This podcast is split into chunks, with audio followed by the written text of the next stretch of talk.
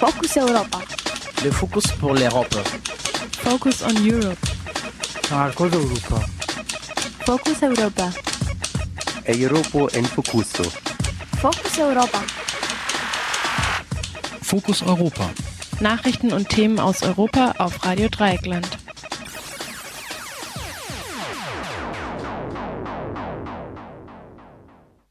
Herzlich willkommen bei Fokus Europa Magazin, dem Magazin rund um den Brennpunkt Europa von Radio Dreieckland. Heute vor allen Dingen mit Themen zur Flüchtlingskrise. Das Festhalten an Dublin 2 wird kritisiert von Pro Asyl. Dann ausnahmsweise was zum Umweltschutz, Urantransporte zwischen Hamburg und Narbonne. Ein weiterer Beitrag beschäftigt sich mit der Selbstorganisation von Flüchtlingen. Und der letzte Beitrag äh, mit den Fluchtgründen. Warum wollen plötzlich so viele Leute, die jahrelang gewartet haben, nach Syrien nach Hause zurückkehren zu können, jetzt plötzlich nach Europa? Gute Gründe dafür, weiß Thomas von der Ostensacken von der Hilfsorganisation Wadi zu sagen. Doch zunächst unser erster Beitrag. Wir haben ein bisschen ins Europäische Parlament hineingehört und aus den Reden von Jean-Claude Juncker und Guy Verhofstadt einige Teile ausgeschnitten und nur etwas kommentiert.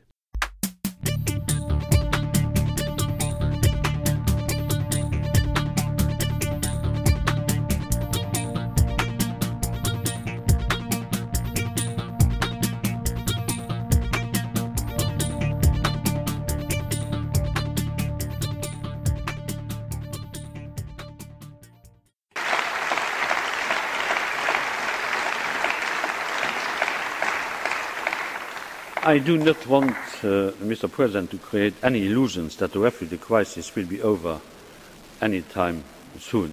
It will not, and we have to know that.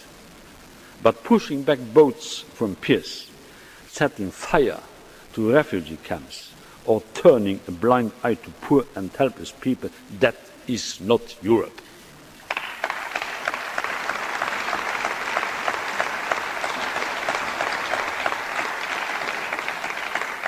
Europe, that's the baker in Kos who gives away his bread to hungry and weary souls. Europe is the students in Munich and in Passau who bring clothes for the new arrivals at the train station. Europe, that's those standing at the Munich rail station applauding and welcoming refugees.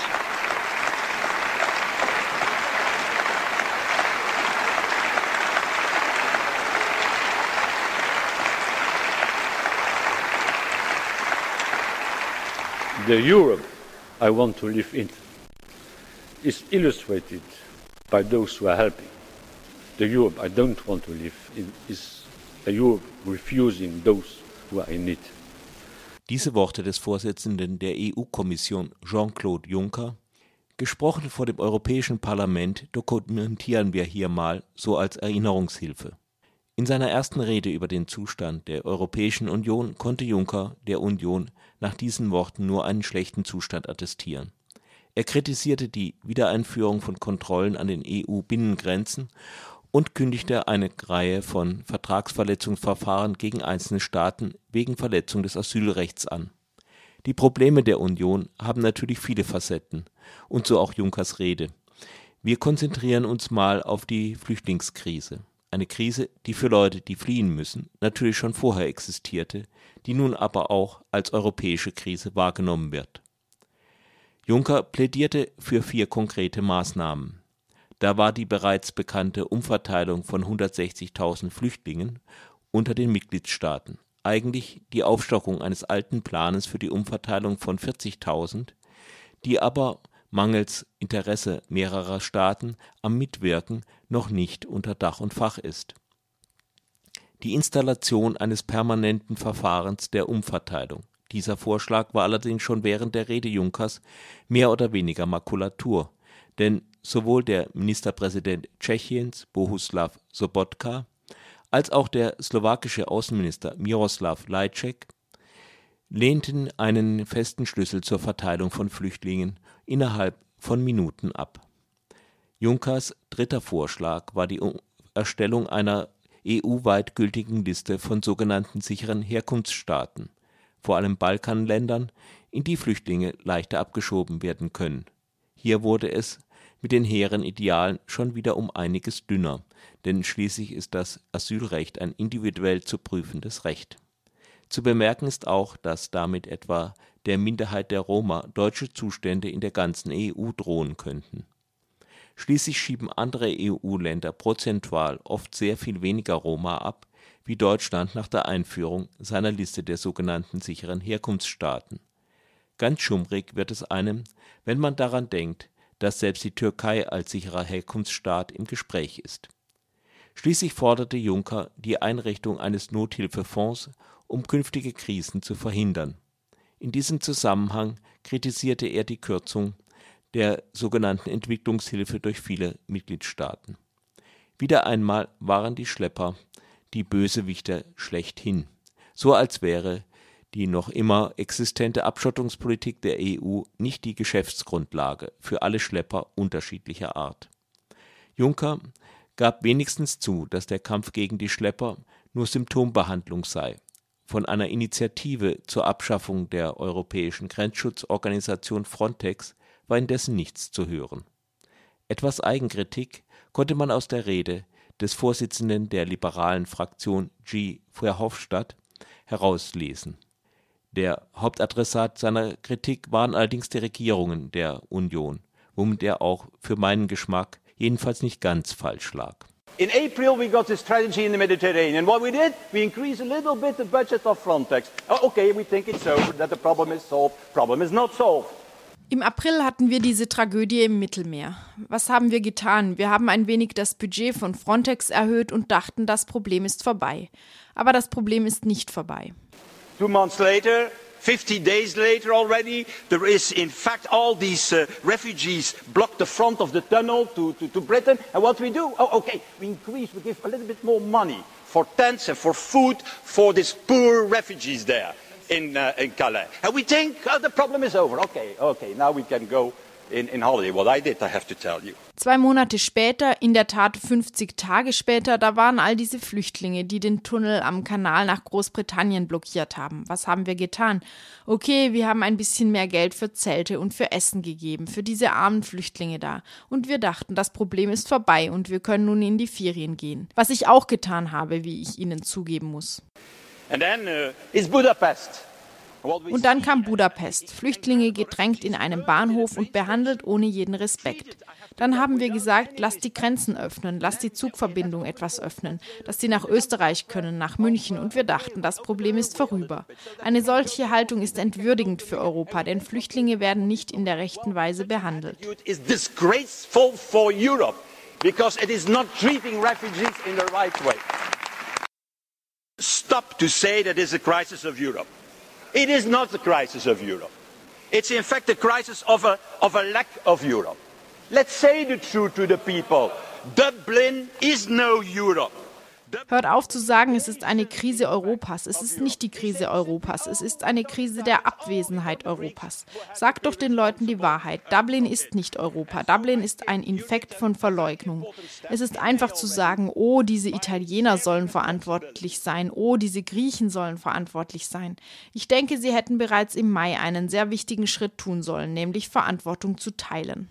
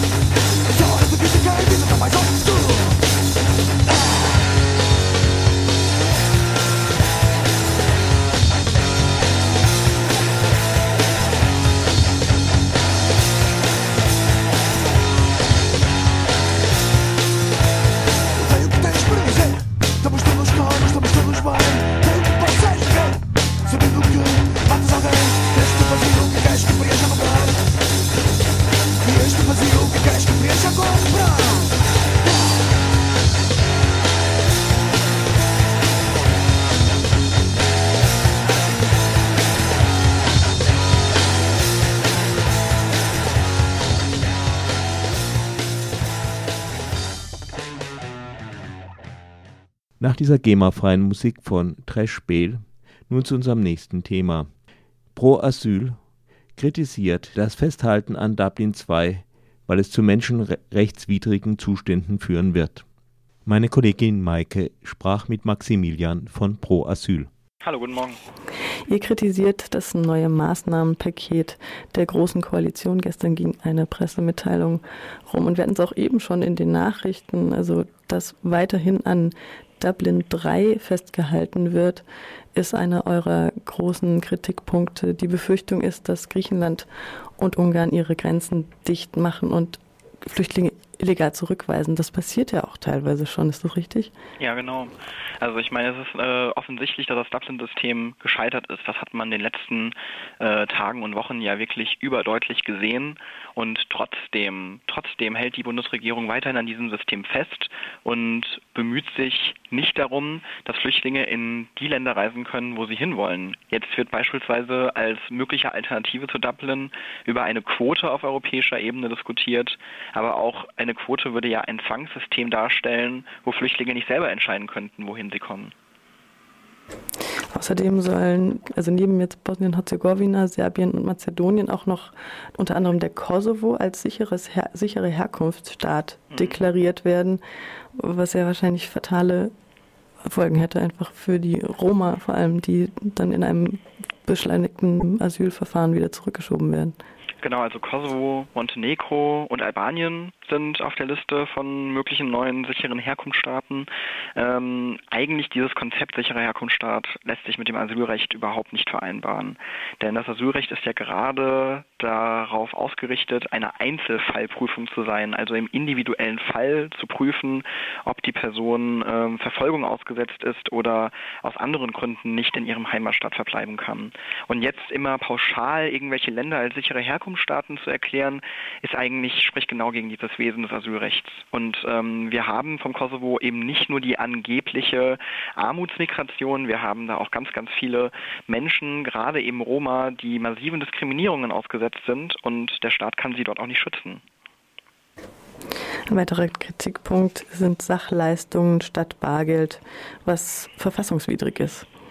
Also das Problem vor allen Dingen ist, in der Öffentlichkeit wird es gerade so getan, als ob diese Maßnahme Sachleistungen statt Bargeld nur für Flüchtlinge aus den angeblich sicheren Herkunftsstaaten angewendet werden soll.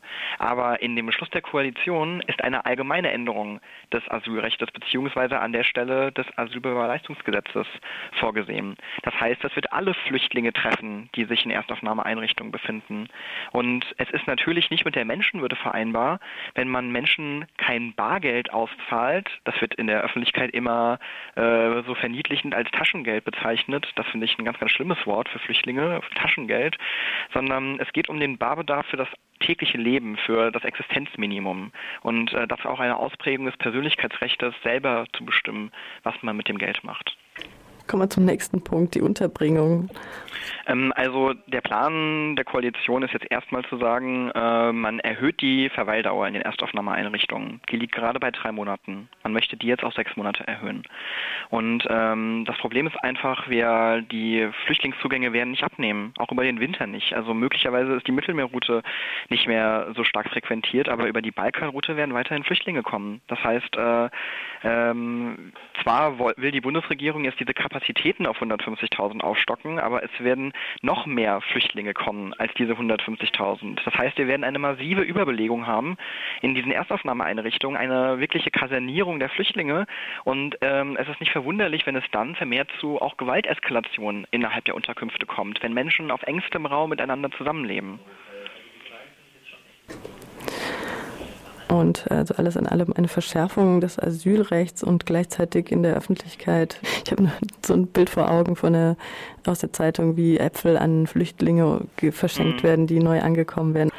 Also ich würde mir wünschen, wenn diese ähm, Willkommenskultur, die sozusagen zelebriert wird von der Bevölkerung, äh, Flüchtlinge aufzunehmen und sie zu unterstützen, äh, wenn die ähm, jetzt sozusagen auch ein Anlass sein kann, jetzt einen Schritt weiter zu gehen und das auch in eine politische Frage zu übersetzen und zu sagen, jetzt kommt sozusagen genau in dieser Zeit, wo viele Menschen auch äh, vielleicht sagen, wir wollen Flüchtlingen helfen, jetzt auf einmal antwortet die Bundesregierung mit ähm, wirklich massiven Verschärfungen in diesem Bereich. Und eigentlich müsste man jetzt genau dagegen vorgehen. Und ähm, es ist sozusagen dann schwierig, wenn jetzt in der äh, Öffentlichkeit von dem neuen Sommermärchen gesprochen wird, was in Deutschland herrscht, weil dann ja sozusagen ähm, der deutschen Rolle in diesem Grenzregime eine positive Rolle zugeordnet wird. Aber die positive Rolle nehmen meinetwegen die ganzen ehrenamtlichen Helfer und äh, Flüchtlingsverbände vor Ort ein, die Flüchtlingen helfen, aber nicht die Bundesregierung, die jetzt ein Rollback in der Flüchtlingspolitik einleitet. Und genau diese flüchtlingssolidarischen Leute werden dann geräumt, wie wir es gerade heute Morgen hier in dem Willkommenszelt von der bedarfsorientierten Erstaufnahmestelle in Freiburg hatten.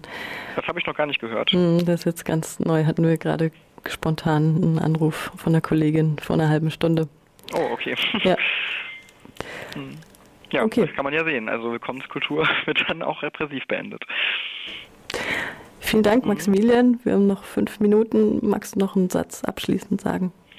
Naja, ich finde vor allen Dingen, was auch noch nicht so wirklich äh, in der Debatte ähm, deutlich geworden ist, ein weiteres, eine weitere Maßnahme innerhalb dieses Pakets der Koalition ist auch ganz, ganz äh, problematisch, nämlich eine massive Rechtsverschärfung für geduldete Personen, also Menschen, die nicht abgeschoben werden können, ähm, beziehungsweise bei denen die Abschiebung vollzogen werden soll, es aber aus bestimmten Gründen nicht funktioniert. Und äh, diese Menschen sollen wirklich fundamentalste Rechte entzogen werden. Also beispielsweise der Zugang zum Arbeitsmarkt Arbeitsmarkt, Sozialleistungen, die sollen alle beschnitten werden.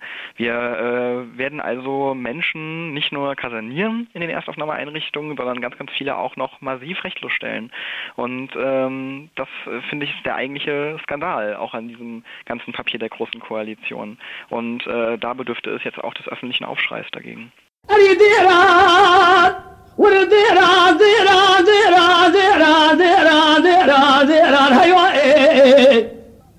قولي ذيران كاجكي ويرا مشاود الزنيرة وال زنيرة هيوا أيوة. بكان كاكو بكان أو جرباني كابل دلو على وقراجني ويرهم دون زدي شاب سر شاغ ضايع. إلو زيبا ذهمي خاره بميرة هيوا مدي سي سوار سوار بون الملاز قرات تورا شير الصواري بيشنا سدي خيالته. سواري سلبي سوارة فتلاية سواري الداوية داجو چوين چوين شوين أكيزوية شيل بلاد الرشقار رزاي سودا في سودا كويني راهيوا حمزوی حسن سردن آباد کری گور رزا که از بخور با تو نزانی کسی که بره ده پاشتا مغلی اپز ما اینی راه یو رزا سردن آل اسد فتولا کرگازی که امیروز برکوما شوی شعب کشن مصطفى عزيز الحسن فاشاي از خدينا ياره امي سبيل من ازراجير سبن جابها بخوي تيلي رشقال مصطفى كالميره قال أميره قرم القاشة وشاب قليل بكيس البخيل بسلماء لبابا هذا بقرينا هل كان يخون هذا ساقي زي أخو بقرب ذميرة هيوا ديران ديران ديران ديران ديران ديران أسد فتلة رضا حسي الصوري مال بابي خبتاني ما هي هي أبي هو يوم يا خي Nach dieser kurdischen Musik von Yusuf Warol nun zu unserem einzigen Umweltthema heute. Urantransporte zwischen Hamburg und Narbonne. Der Herbst wird heiß, meint mein Kollege Konrad. Am 12. September sollte ein Schiff mit Uranerz für Narbonne in Hamburg andocken. Es gibt Verzögerungen, aber sie sind unterwegs. Aktuelles erfahrt ihr unter www.urantransporte.de. Doch nun mein Kollege Konrad mit dem Interview vom vergangenen Mittwochmittag. Jetzt bin ich hier verbunden mit dem Peter von Sofa Münster, aber genau das soll nicht sein. Ihr wollt vom Sofa aufstehen und was unternehmen. Zuerst einmal Servus Peter. Ja, hallo. Es geht um Urantransporte, genauer gesagt um die Aktionstage gegen Urantransporte und da steht uns ein heißer Herbst bevor. Kannst du mir was zu den Aktionstagen sagen? Ja, die Aktionstage äh, gegen die Urantransporte sind eigentlich vor einem Jahr entstanden. Da haben wir in Münster äh, eine kleine Konferenz gemacht, wo auch äh, Freunde von der französischen Anti-Atom-Bewegung da waren und auch aus Russland. Und da ist die Idee äh, entstanden, äh, was gegen die Atomtransporte zu machen. Das Yellow Cake, das ist das Uranerzkonzentrat. Äh, das kommt halt in Hamburg am Hafen an, wird dann per Zug durch die ganze Republik gekarrt äh, durch Frankreich nach Südfrankreich und da wird es dann umgewandelt äh, in zwei Schritten und ja, dann geht es eigentlich äh, auch wieder zurück und später werden eben halt äh, Brennstäbe daraus äh, gefertigt. Und naja, das ist kein Atomausstieg für uns. Und so haben wir gesagt, da werden wir jetzt gucken, dass wir das bekannter machen. Yellowcake äh, ist sozusagen die Vorstufe für die Brennstäbe und die gehen hin und her, werden durch Europa durchgeschickt, durchgereicht äh, und das auf, glaube ich, mehreren tagelangen äh, Transporten.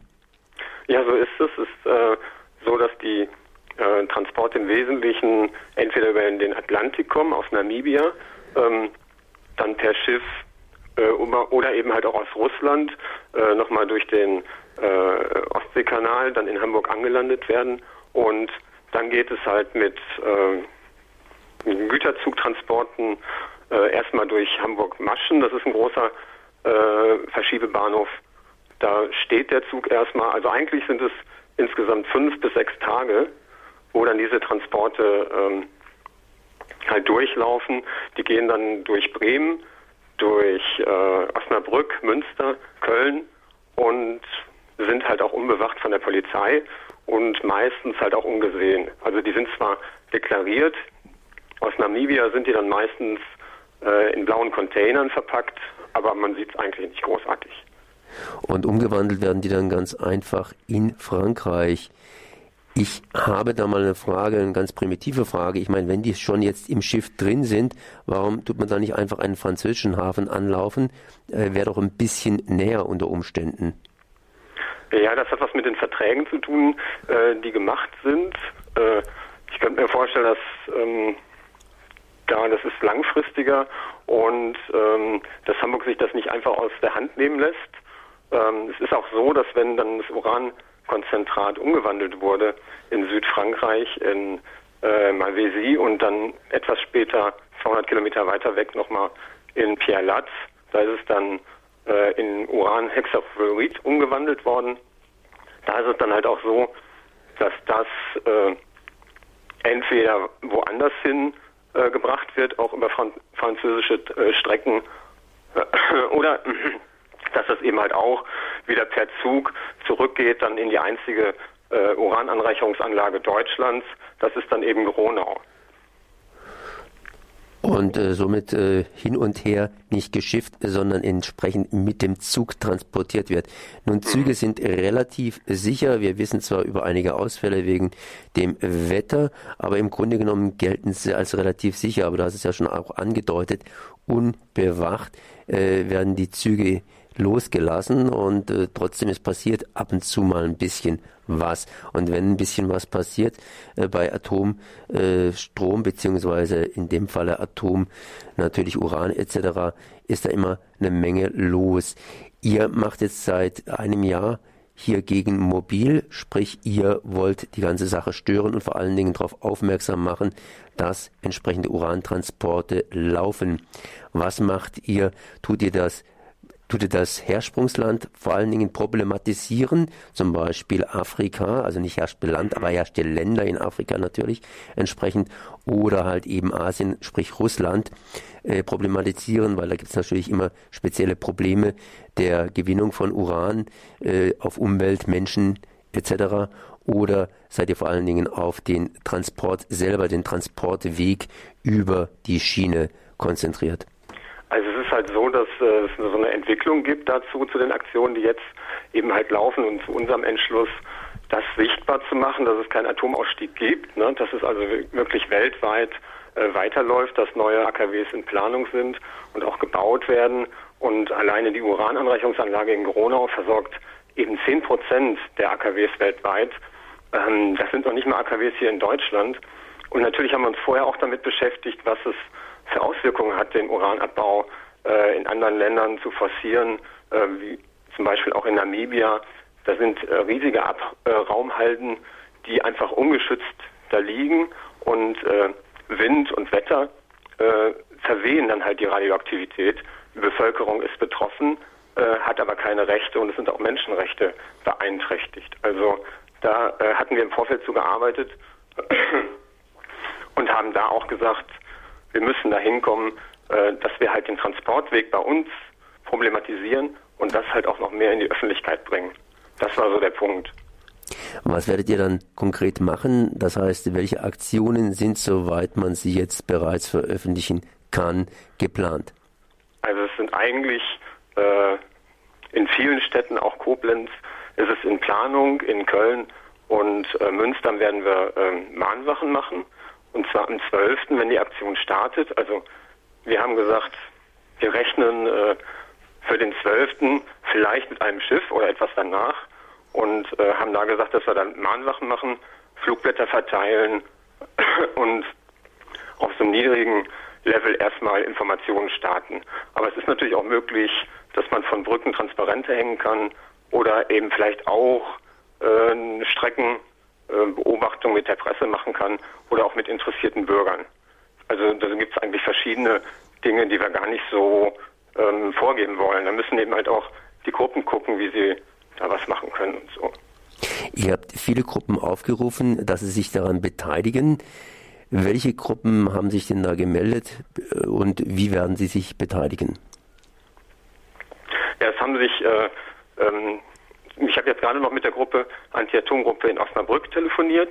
Äh, da wird überlegt, vielleicht am Tag X eine Mahnwache zu machen. Dann äh, ist Hamburg, Gruppe Hamburg äh, Sand, die da ziemlich stark beobachten. Die werden mehrere Aktionen machen, halt auch ähm,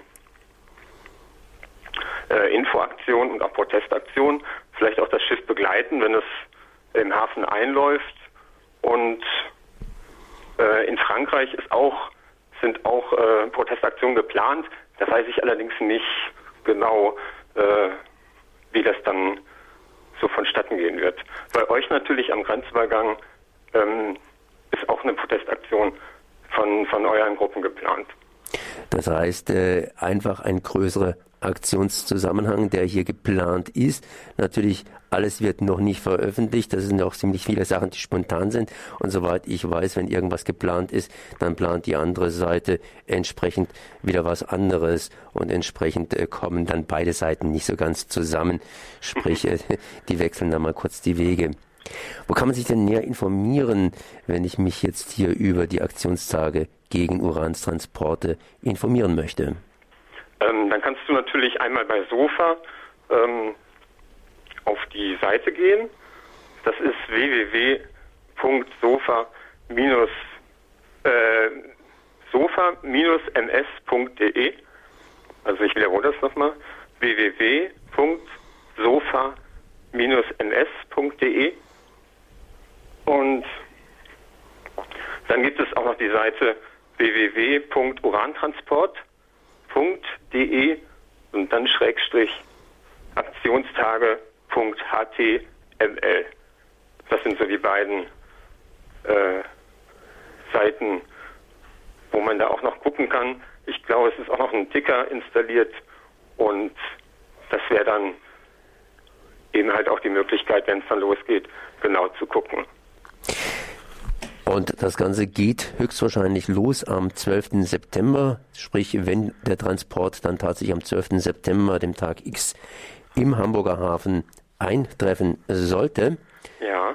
Und äh, eben nähere Informationen dazu unter urantransport.de. Dort hat man entsprechend die Aktionstage gelistet oder sofa-ms.de. Das gerade eben war der Peter von Sofa Münster. Ich danke mal für dieses Gespräch. Jo, ich bedanke mich auch. Tschüss.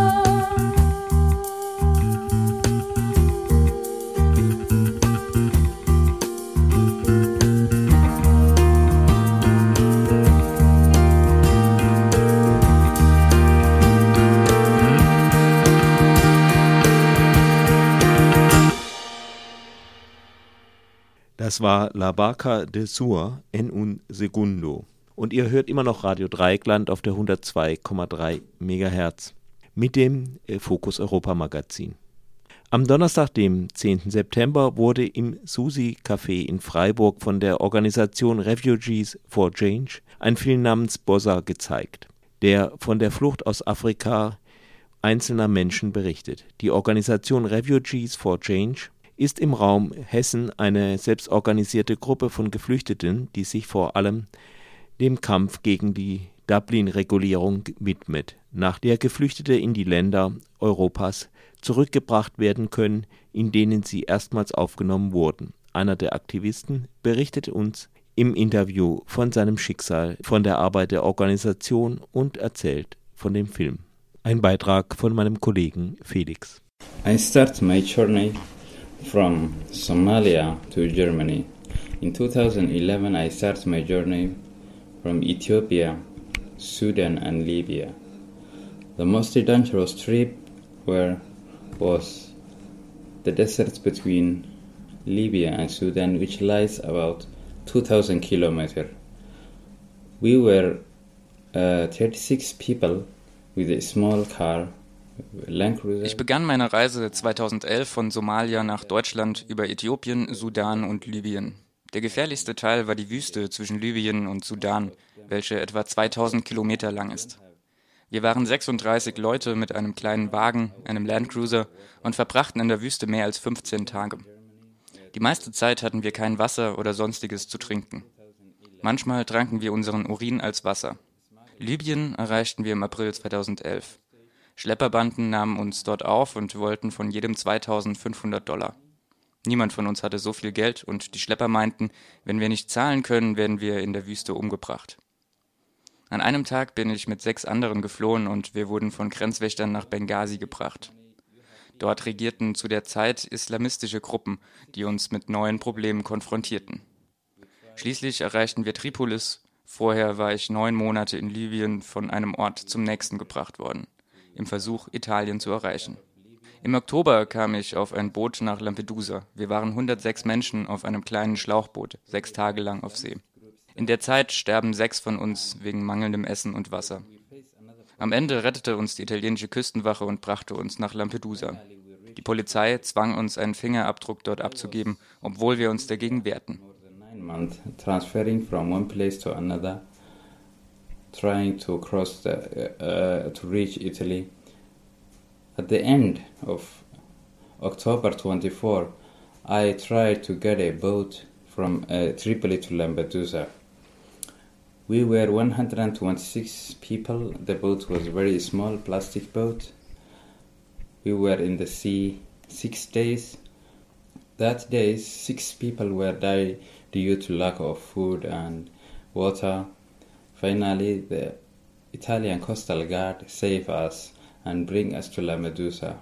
When we reached to Lampedusa, they told the police told us to put the fingerprint here in Lampedusa. We refused it, but they forced us to take our fingerprint, and then they transferred it to a place called Catania or Sicily. Few months later, they told us Ein paar Monate später erzählten sie uns, wir können hingehen, wo wir wollen und gaben uns einen Sigorno. So kamen wir nach Catania und schliefen ein halbes Jahr am Bahnhof. Dann entschieden wir uns, zu einem besseren Ort als Italien zu gehen und ich kam nach Deutschland, Ende 2013. Als ich nach Gießen kam, wurden wir in der Nähe der Stadt untergebracht und bekamen zwei Monate später einen Brief, in dem stand, dass wir zurück nach Italien gebracht werden, weil wir dort unseren Fingerabdruck abgegeben haben. In der Zeit entschieden wir uns, eine selbstorganisierte Gruppe namens Refugees for Change zu gründen. Wir haben viele Demonstrationen organisiert gegen die Dublin-Regulierung in Deutschland, aber auch in Frankreich und Belgien. Und wir waren Teil des March of Freedom 2014 von Straßburg nach Brüssel. In dieser Zeit versuchten wir viele Abschiebungen von Freunden zu verhindern. Wenn eine Person abgeschoben werden soll, gehen wir zum Flughafen und informieren den Piloten und die Passagiere und versuchen am Flughafen zu demonstrieren. Wir haben schon viele Abschiebungen verhindert und unser Plan für die Zukunft ist, einen Film zu produzieren, einen Dokum Dokumentarfilm von Refugees for Change.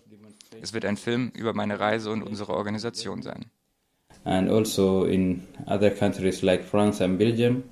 and we were a part of the freedom for uh, freedom of march in 2014 from Strasbourg to Brussels. During that time, we tried to save a lot of deportation from our friends because when the police want to deport one person, we go to the airport, we try to inform the pilot, the passenger, and also we try at the same time uh, to demonstrate in front of the airport and deport, to stop so many uh, deportations. And our plan for the future is to produce a new film, call it a documentary film for refugees for change. And this is the short uh, history of my journey and especially our, our organization. Was bedeutet es für dich, hier in Deutschland selbst organisiert zu sein? Und wie funktioniert es? Uh, it means that if you are if you don't know whether you are deported tomorrow or after tomorrow, you have to defend yourself. You have to be active. Es bedeutet, wenn du nicht weißt, ob du heute oder morgen abgeschoben wirst, musst du dich selbst verteidigen. Du musst aktiv werden. Nicht zu warten, bis die Polizei kommt, an deine Tür klopft und dich zurück nach Italien bringen will. Wir versuchen uns selbst zu empowern, die Geflüchteten zu informieren, die abgeschoben werden sollen. Wir müssen uns vereinigen, eins werden, sodass die Polizei nicht einen von uns berührt, sondern alle. Also bedeutet unser Kampf und unsere Organisation, zusammen zu kämpfen, um in Deutschland bleiben zu können. and to work together in order to stay Germany. Und ihr bekommt Unterstützung von anderen Organisationen?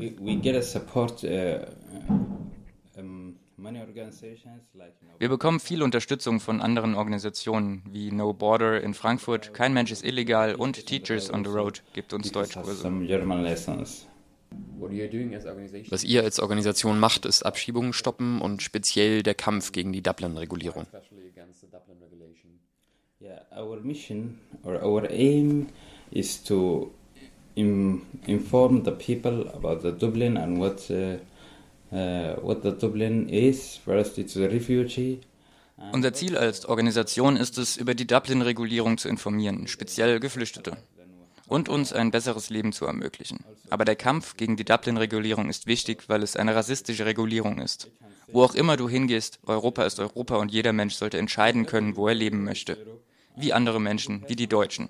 Menschen sollten gleich sein. Das ist, wofür unsere Organisation steht. Und ich hoffe, in der Zukunft werden wir viel Unterstützung bekommen. Wie heute in Freiburg haben wir Menschen vom Freiburger Forum und No Lager Freiburg getroffen, die uns unterstützen. Wir wollen weitergehen, nicht nur in Hessen, sondern überall in Deutschland. In the future, I hope uh, there will be money. We, we will get money supporters like today in Freiburg. We we met so many people like uh, Freiburg Forum and No Lager Freiburg, and they are really very good people as, and they support us. And we want to continue, not only Hessen, but also we want to go everywhere in Germany. Versucht ihr auch andere Geflüchtete dazu zu mobilisieren, wie zum Beispiel hier in Freiburg, sich selbst zu organisieren? Uh, I want to tell the people tonight uh, during uh, when we are watching the movie Boza that even in Freiburg the refugee needs Ich werde heute Abend, wenn wir den Film Bosa gucken, den Leuten sagen, dass auch in Freiburg die Menschen sich selbst organisieren müssen, unter welchem Namen auch immer. Dass sie sich vereinigen sollen, auch mit den AktivistInnen in Freiburg. Das ist, was ich Ihnen sagen will. Dieser Film heißt Bosa und handelt von drei Flüchtlingen, die versuchen, die Grenze von Marokko nach Spanien zu überwinden und von dem Lager Susha in Tunesien. Es handelt auch von dem March of Freedom 2014 von Straßburg nach Brüssel. Wir sind mehr als 500 Kilometer zu Fuß gegangen, um unser Bleiberecht einzufordern und etwas über das Europäische Parlament zu sagen. Das haben wir 2014 gemacht. the uh, it's talking also about the March for Freedom in 2014, which we make from Strasbourg to Brussels. M- We walk more than 500 kilometers by foot in order to confirm our right and to go to Brussels and to say something about the European Parliament in 2014, and we did also. Gibt es noch etwas, das du hinzufügen möchtest? Uh, I think uh, I want to say all the people welcome. Ich möchte alle, die zuhören, zu Refugees for Change einladen und auf unsere Website bei Facebook hinweisen. Facebook.com slash Refugees for Change mit einer 4 als vor. Dot com. Yeah. Facebook slash refugeesforchange.com. Mhm. Thank you very much. Bis zu unserem nächsten Beitrag über die Fluchtursachen in Syrien hört ihr Carlos de Alcoca, ich hoffe, man spricht es so aus, Fantasia Andalusa.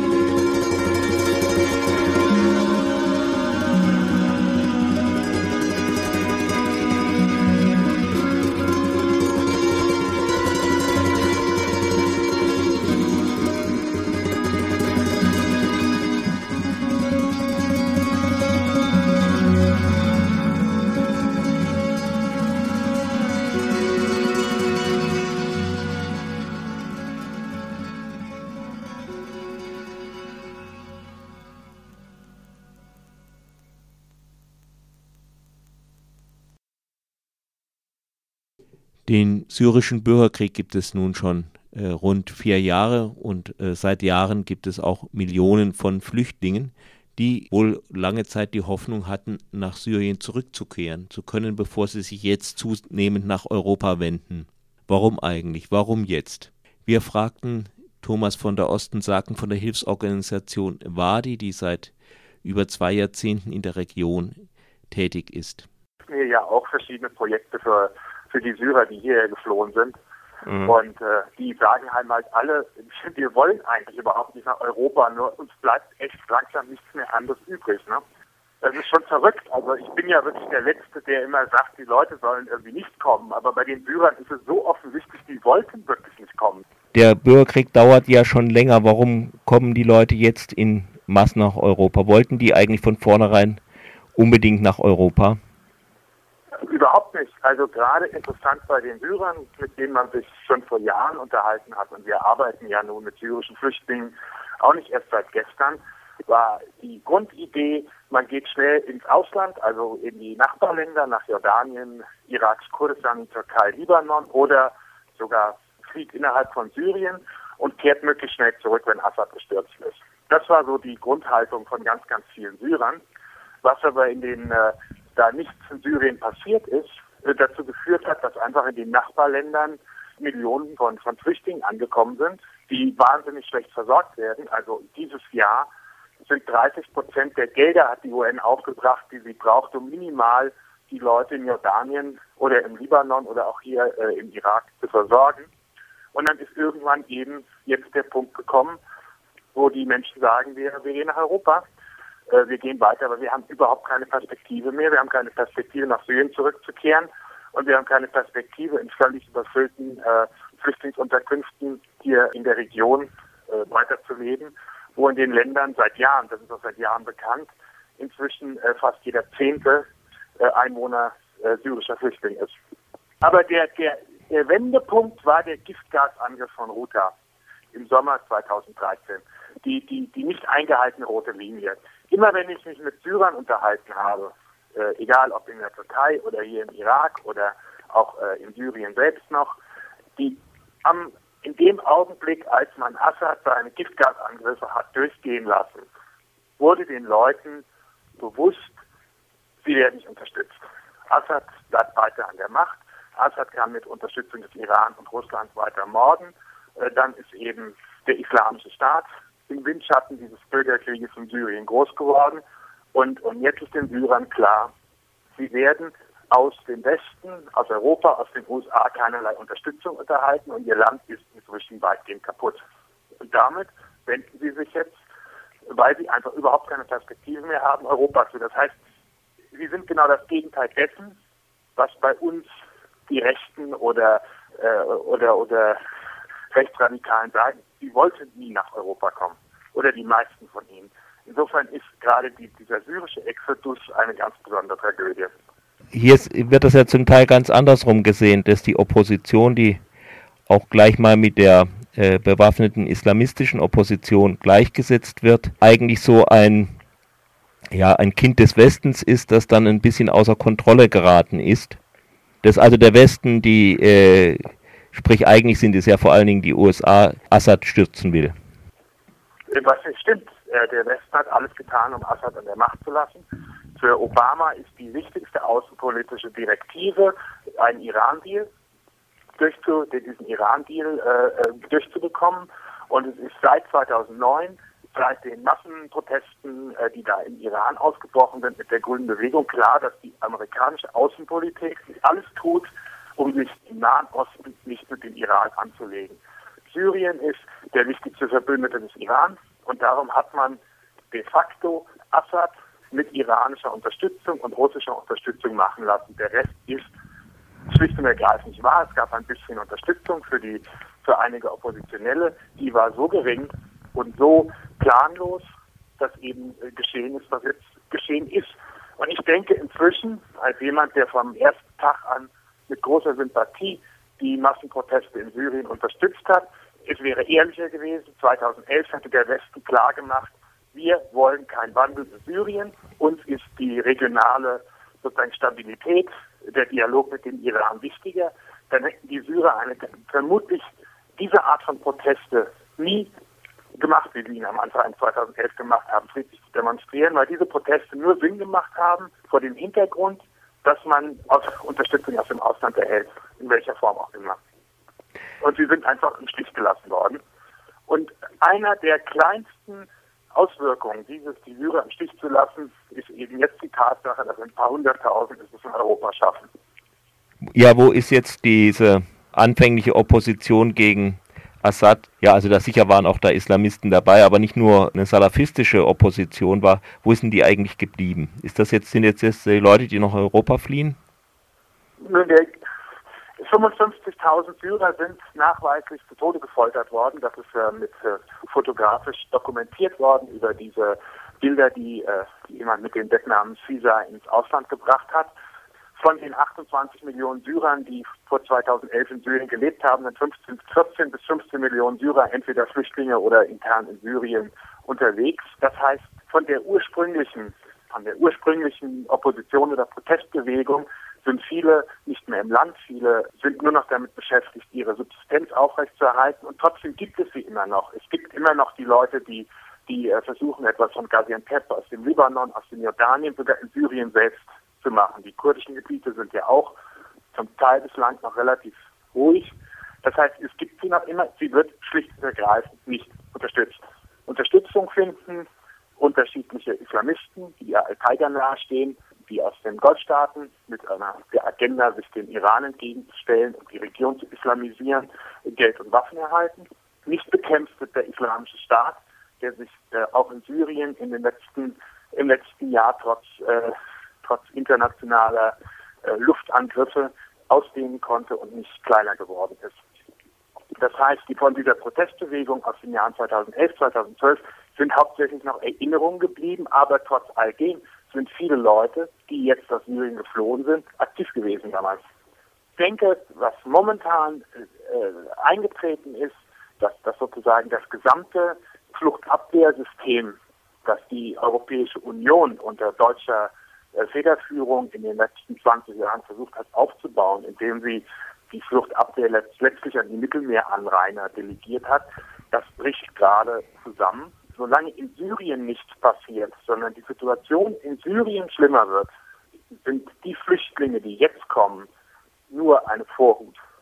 Wenn man im Moment mit Syrern auch hier in irakisch-Kurdistan spricht und wir, wir unterstützen ja unterschiedliche Projekte hier, ist bei denen äh, genau der Moment gekommen, dass sie sagen, wir wollten eigentlich in der Region bleiben, wir wollten zurück nach Syrien, wir haben keine Perspektive, jetzt sind die äh, sozusagen Grenzen nach Europa offen, jetzt überlegen wir zu gehen. Das heißt, in den nächsten Jahren, wenn es die internationale Syrienpolitik und Ostpolitik so weitergeführt wird wie im Moment, dass man da Assad und den Iran de facto freie Hand lässt und ISIS nicht wirklich bekämpft, beides gehört zusammen, werden mindestens weitere 100.000, wenn nicht Millionen, versuchen, sich auf den Weg nach Europa zu machen.